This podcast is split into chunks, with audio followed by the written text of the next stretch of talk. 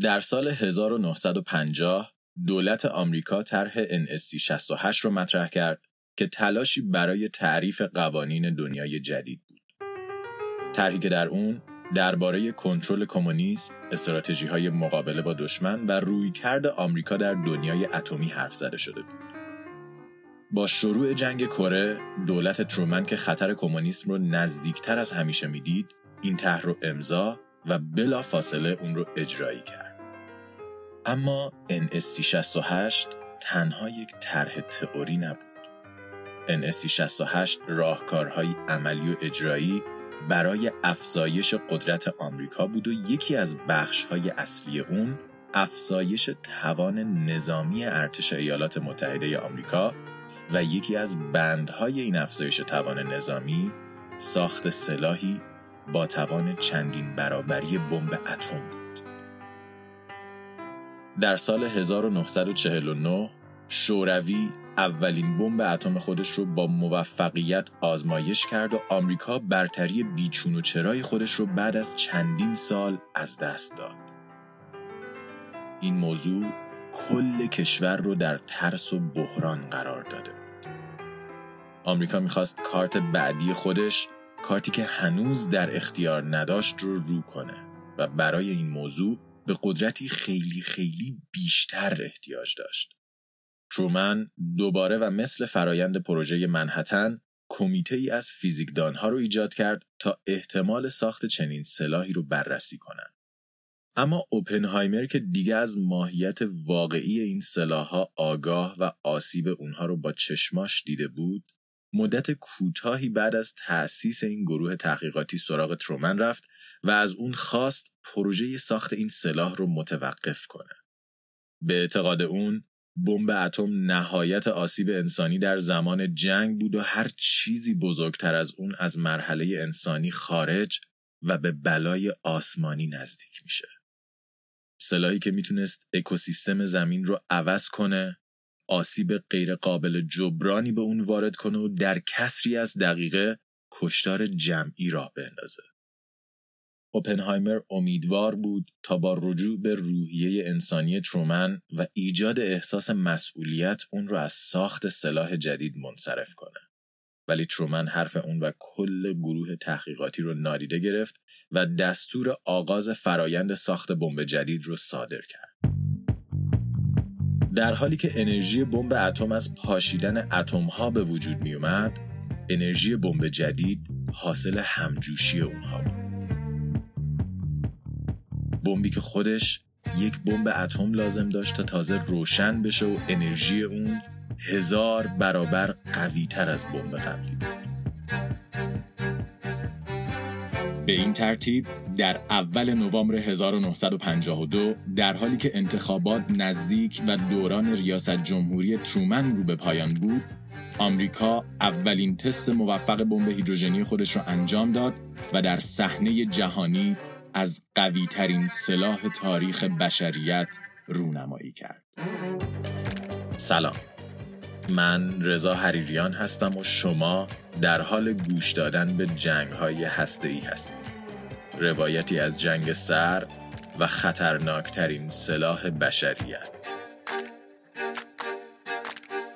ساخته شده توسط شاهین جوادی نژاد. قسمت چهارم همزیستی مسالمت آمیز زمانی که به شرکت های موفقی مثل اپل، گوگل یا مایکروسافت نگاه می‌کنیم علت موفقیت اونها رو معمولا میشه در مؤسس و رهبر اون شرکت جستجو کرد. افرادی که با باور و ایدئولوژی خود جمعیتی رو دور خودشون جمع و هدف نسبتا غیر ممکنی رو عملی کردن. این شرکت ها معمولا بیش از هر چیز با هویت، باور و رفتار این مدیران پیوند خوردن. تا حدی که گاهی اوقات ادامه دادن کار بدون اونها تقریبا غیر ممکنه. بیشتر این شرکت ها نمونه مثبت این پدیدن. اتحاد جماهیر سوسیالیستی شوروی و استالین نسخه مرگبار این پدیده بودند. با وجود اینکه لنین روی کاغذ مؤسس شوروی بود اما استالین فردی بود که این کشور رو به شکلی که امروزه می‌شناسیم رسون و حضور، فعالیت و حتی پیشرفت این سرزمین گره خورده با رفتار و ایدئولوژی اون. اون که تواناییش در برانگیختن مردم برای حزب بلشویکا در زمان انقلاب لنین و همچنین روش های بارش برای جذب حمایت مالی و معنوی مثل آدم ربایی، قتل و دزدی بسیار مفید بود خیلی سریع مورد توجه رهبران حزب حاکم قرار گرفت و پله های قدرت رو خیلی زود طی کرد. در سال 1924 و با مرگ لنین، لیان تراتسکی به عنوان رهبر بعدی شوروی در نظر گرفته شده بود. ولی استالین که حاضر نبود رهبری کشورش رو به فرد دیگه جز خودش بسپاره با تهدید، تبعید و قتل مخالفین راه خودش رو به دیکتاتوری باز کرد و کنترل کشور رو به عهده گرفت. استالین می‌خواست با برنامه های پنج ساله و تمرکز روی تولید زغال، نفت و فولاد شوروی رو تا دهه 1940 به کشوری صنعتی و قدرتمند تبدیل کنه. اون هر کسی که وظیفه خودش رو برای رسیدن به این هدف انجام نمی‌داد به زندانهای ترسناک گولاک میفرستاد و زمینهایی که لنین به مردم بخشیده بود رو از اونها پس می‌گرفت تا مزرعه های عمومی و دولتی بسازه. فرایندی که در نهایت به قحطی و مرگ میلیون ها نفر ختم شد. فرایندی که استالین اون رو شر لازم برای رسوندن شوروی به قله های قدرت می‌دونست. استالین بعد از مدتی و به خاطر شخصیتی که داشت به عضو جدایی ناپذیری از هویت شوروی تبدیل شد. اما همزمان با این فرایند پارانویا و ترسش نسبت به مخالفین و کسانی که به عقیده اون قصد داشتن قدرت رو از اون بگیرن و باعث تضعیف شوروی بشن بیشتر و بیشتر شد. استالین در زمان جنگ جهانی دوم با غرب که به عقیده اون دشمنان شوروی بودند وارد اتحادی کوتاه مدت شد ولی با پایان کار هیتلر و رونمایی از بمب اتم آمریکایی ها این اتحاد به پایان رسید و جنگ های ای بین آمریکا و کشورش آغاز شد بعد از پایان جنگ توهم توطئه استالین روز به روز بیشتر می شد. تا جایی که حتی دکترهاش به تلاش برای مسموم کردنش متهم می شدن. اون حتی می‌خواست یک بار دیگه کسانی که طبق باورش خیانتکاران حزب بودن رو به رگبار ببنده که به شکل ناگهانی جون خودش رو از دست داد و اتحاد جماهیر سوسیالیستی شوروی با شوکی ایدئولوژیک مواجه شد. در چنین شرایطی کشور چیکار باید بکنه؟ در حالی که کل هویت یک نظام با رهبرش تعریف میشه چه کسی می‌تونه جایگزین اون در چنین زمانه حساسی باشه؟ نفر بعدی که قدرت رو در شوروی به دست می‌گیره فردیه که از همه نظر نقطه مخالف استالینه. فردی که نمونه موفقیت سیستم کمونیسم و کسیه که از پایین ترین طبقات جامعه شروع و قدم به قدم راه خودش رو به بالاترین پله قدرت کشورش باز کرده. فردی که جای استالین رو در این دوران می‌گیره کسی نیست جز نیکیتا خروشچوف. استالین با تمام وجود باور داشت که جنگ جهانی سوم دیر یا زود آغاز میشه و آماده بود از همه منابع کشور و از همه مردم شوروی برای پیروزی در اون استفاده کنه. چیزی که طبق برآورد محققان ممکن بود به مرگ بیش از 100 میلیون نفر ختم بشه. اما خروشوف اصلا قصد آغاز یا حتی کمک به آغاز جنگ جهانی سوم رو نداشت. خروشچوف پوکربازی قهار بود ولی حتی اون هم می‌دونست با کارت هایی که الان در اختیار شوروی بود بهترین راه برای ادامه مسیر کشور رسیدن به تفاهمی با کشورهای غربی برای یک همزیستی مسالمت آمیز بود. چیزی که آمریکایی ها هم از خدا می‌خواستن. ولی در این زمان شوروی تنها کشوری نبود که در حال مواجهه با تغییرات عظیم بود. در سال 1951 بعد از یک انتخابات سنگین آمریکا هری ترومن خسته رو از صندلی ریاست جمهوری کنار گذاشت و به سراغ دوای دی آیزنهاور رفت.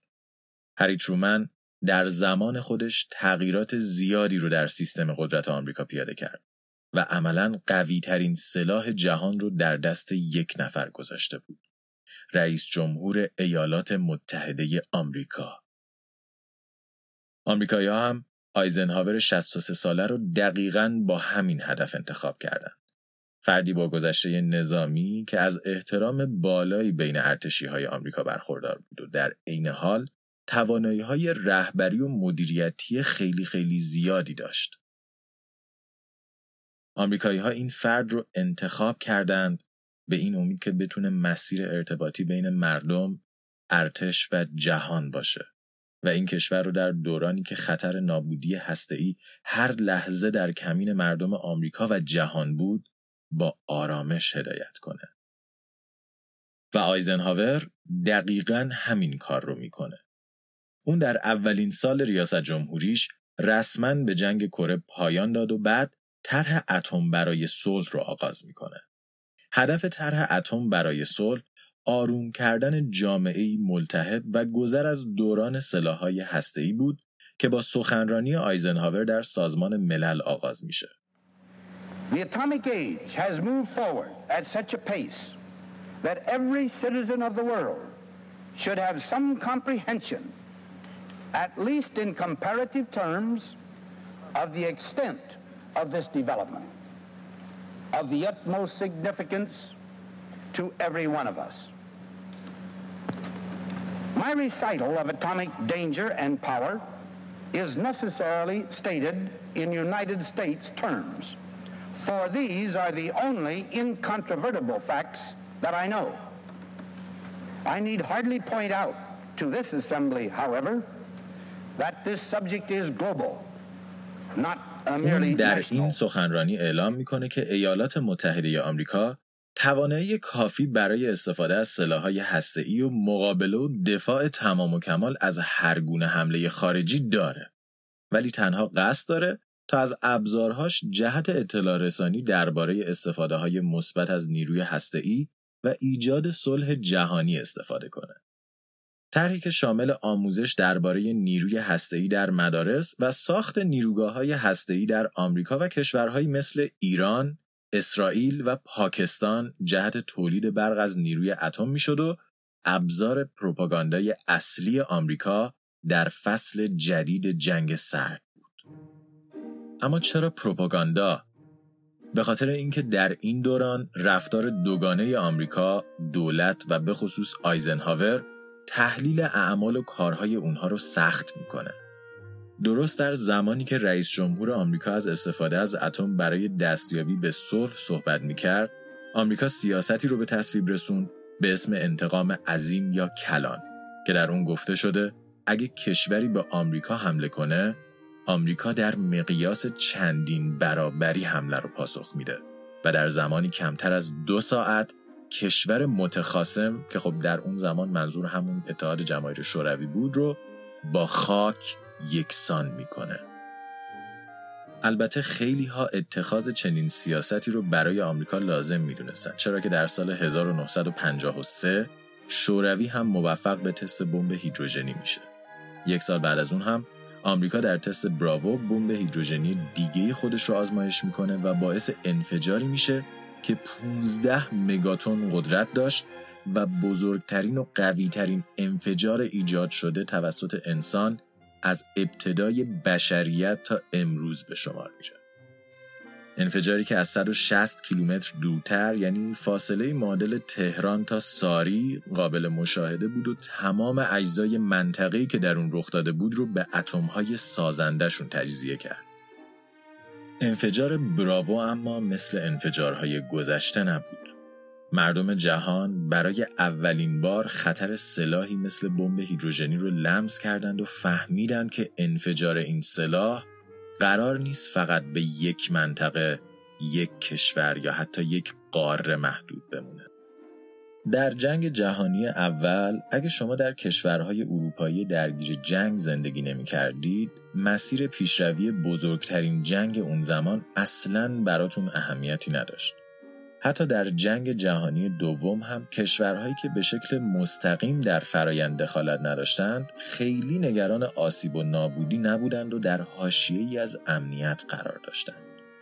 ولی با قوی تر شدن بمب‌های هیدروژنی و تأثیر جهانی اونها در صورت وقوع جنگ این بار دیگه هیچ کس در هیچ جای جهان در امان نبود. نابودی گسترده، جابجایی تشعشعات توسط باد، آب و دیگر جریانهای طبیعی باعث می‌شد هر کشوری در معرض آسیبهای بینهایت مرگبار این سلاح قرار بگیره. به خاطر همین برای اولین بار اهمیت این مسئله در نظر مردم جهان افزایش پیدا کرد. گسترش تاثیرگذاری رسانه، رادیو، تلویزیون عامل دیگه ای بود که اجازه داد تحلیلگرا، روشنفکرا و مردم عادی نظر خودشون رو در این باره مطرح کنند و گفتگوی بین المللی حول مسئله بمب و جلوگیری از استفاده از اونها شکل بگیره. حتی آلبرت آینستاین که نامه معروفش آغاز کننده فرایند اتمی شدن آمریکا بود در سال 1955 و در نشستی خبری به همراه برتراند راسل از خطرات بمب‌های هسته‌ای سخن گفت و از رهبران جهان خواست تا بمب‌ها رو کنار بگذارند و راه جدیدی برای مقابله با اختلافات خودشون پیدا کنند.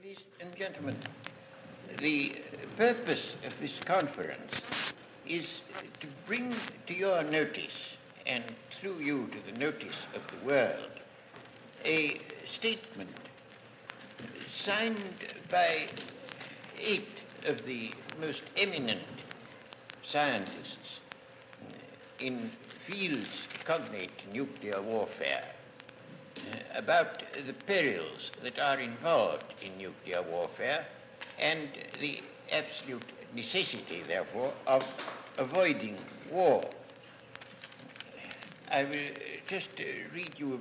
اما چیزی که آینستاین، راسل و هیچ کدوم از مخالفین استفاده از بمب اتم به اون توجه نمی‌کردن این بود که موافق یا مخالف رهبران هیچ کدوم از دو کشور نمی‌تونستند به شکل مستقیم و علنی علیه استفاده از بمب یا حتی خطرات حرفی بزنند.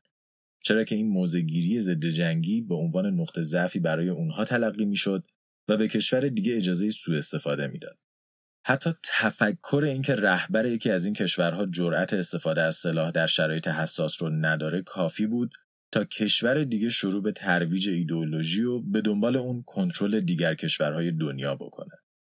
اتفاقی که در آینده نزدیک قرار بود رخ بده. برای اینکه این موضوع رو بهتر درک کنید شاید بد نباشه سری به نظریه بازی ها بزنیم. نظریه بازی ها که توسط جان نش و جان فون نویمن یکی از مهندسین اصلی بمب اتم طراحی شده بود یکی از بهترین چارچوب های تصمیم گیری و استراتژی مدرنه.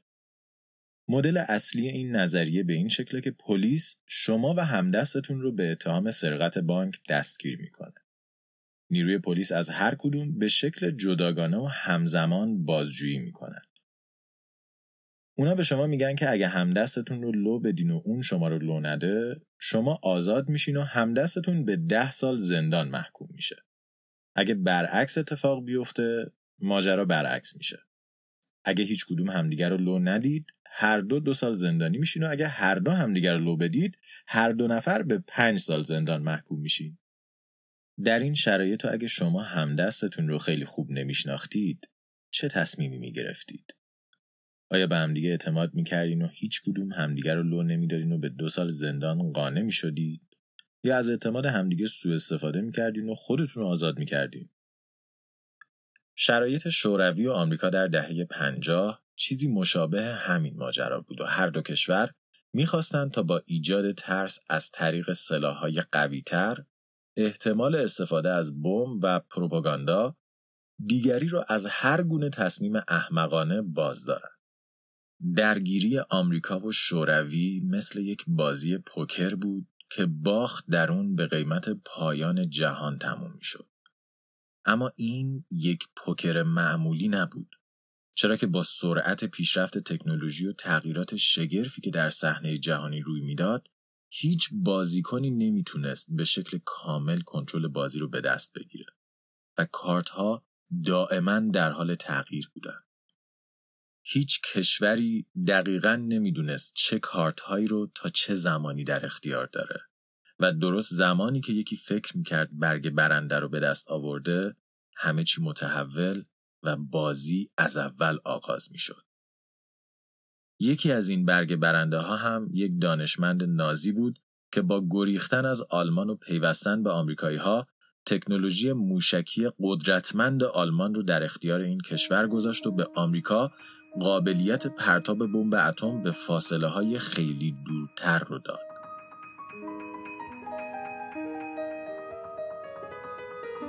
ورنر ون بران دانشمندی که برنامه موشکی ایالات متحده آمریکا را هدایت می‌کرد موفق شده بود تا یک تنه صفحه بازی رو برای همیشه تغییر بده. تا قبل از این تنها راه انتقال و انفجار بمب‌های اتمی پرتاب اونها توسط هواپیما بود که مشکلات فراوونش مثل نابودی در مسیر، عدم توانایی در حمل بمب مسیرهای دور و پدافندهای ضد هوایی دشمن که برای مثال در شوروی خیلی خیلی قدرتمند بود، اون رو به روشی نامناسب برای حمله تبدیل می‌کرد. به عبارتی حتی قوی ترین سلاح جهان با یک سیستم حمل و نقل ضعیف ارزش و خطر خودش رو از دست می‌داد. ولی با کمک موشک های V2 این بمب ها می‌تونستن فاصله های طولانی رو در زمان کوتاه طی کنن و قبل از اینکه دشمن حتی از پرتاب اونها آگاه بشه به هدف خودشون اصابت کنن. آمریکا مطمئن بود با وجود ونبران و موشک های V2 شوروی دیگه حتی فکر تهدید آمریکا رو نمی‌کنه. ولی در اکتبر 1957 شوروی با رونمایی از اسپاتنیک و ارسال اون به فضا یک بار دیگه بلوف آمریکا رو جواب داد و به اونها نشون داد که تواناییش در ارسال اجسام به نقاط دور خیلی خیلی قوی تر از این حرف است. درباره نبرد فضایی آمریکا و شوروی در سگانه جنگ های فضایی استرینکست بیشتر صحبت کردیم. اما فعلا دونستن همین موضوع برای آمریکایی ها کافی بود که اگه شوروی می‌تونست یک شی رو به فضا پرتاب کنه قطعا توانایی پرتاب یک بمب به خاک کشورشون رو هم داشت با حل شدن مشکل حمل و نقل آمریکا و شوروی شروع به افزایش تصاعدی سلاحاشون کردند به شکلی که تعداد بمب‌های اتمی شوروی در این دهه از 5 به 1600 عدد و تعداد بمب‌های آمریکا از 400 در ابتدای دهه 50 به 20 هزار بمب در انتهای این دهه رسید. 20 هزار بمب اتم آماده برای انفجار. اما چیزی که این دهه را از دوران ریاست جمهوری ترومن جدا می کرد توانایی آیزنهاور در کنترل ارتش بود. در حالی که جنرال های زمان ترومن در بیشتر موارد با اون مخالف بودند و رهبری اون رو ضعیف می‌دونستند ارتش آیزنهاور برای اون احترام زیادی قائل بود و این احترام به اهرام کنترلی تبدیل شده بود تا از به وجود اومدن بحران درون مرزهای آمریکا جلوگیری کنه.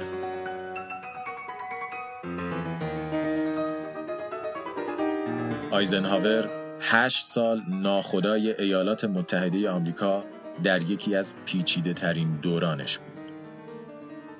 ولی در سال 1960 دو دوره ریاست جمهوری اون هم به پایان رسید و آمریکایی ها یک بار دیگه برای انتخاب رئیس جمهور کشورشون به پای صندوق های رأی رفتن.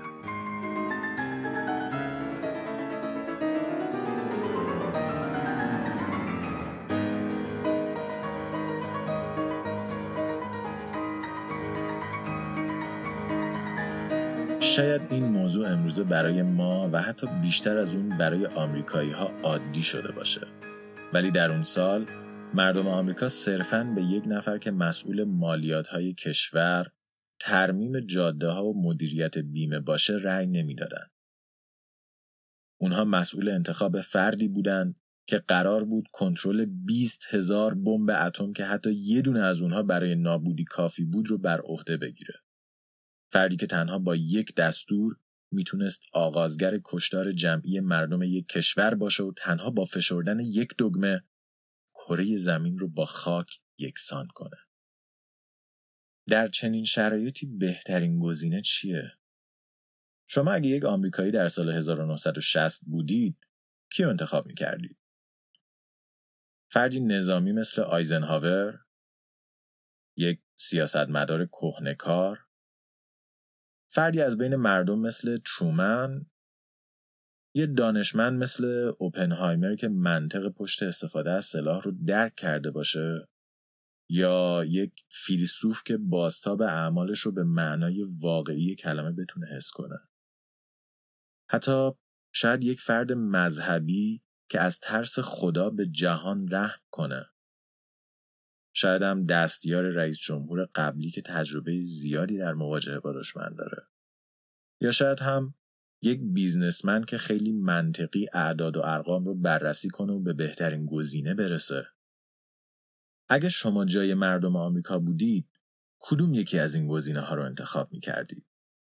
آیا اصلا مسئله بمب اتم برای شما مهم می بود یا صرفا به فردی که برنامه سلامت بهتری داشت مالیات کمتری از شما می گرفت و از حزب مورد علاقتون بود رأی می‌دادید یا قدرتمندترین صندلی قدرت در کشور و در جهان رو به خوشتیب ترین، پولدارترین و کاریزماتیک ترین فرد ممکن می‌دادید.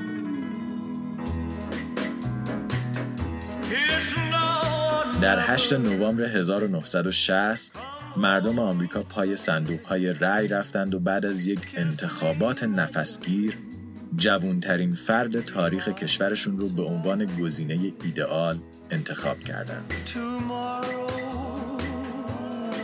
جان اف کندی خوشتیب، خوش صحبت و جوون اکنون سی و پنجمین رئیس جمهور ایالات متحده آمریکا شده بود.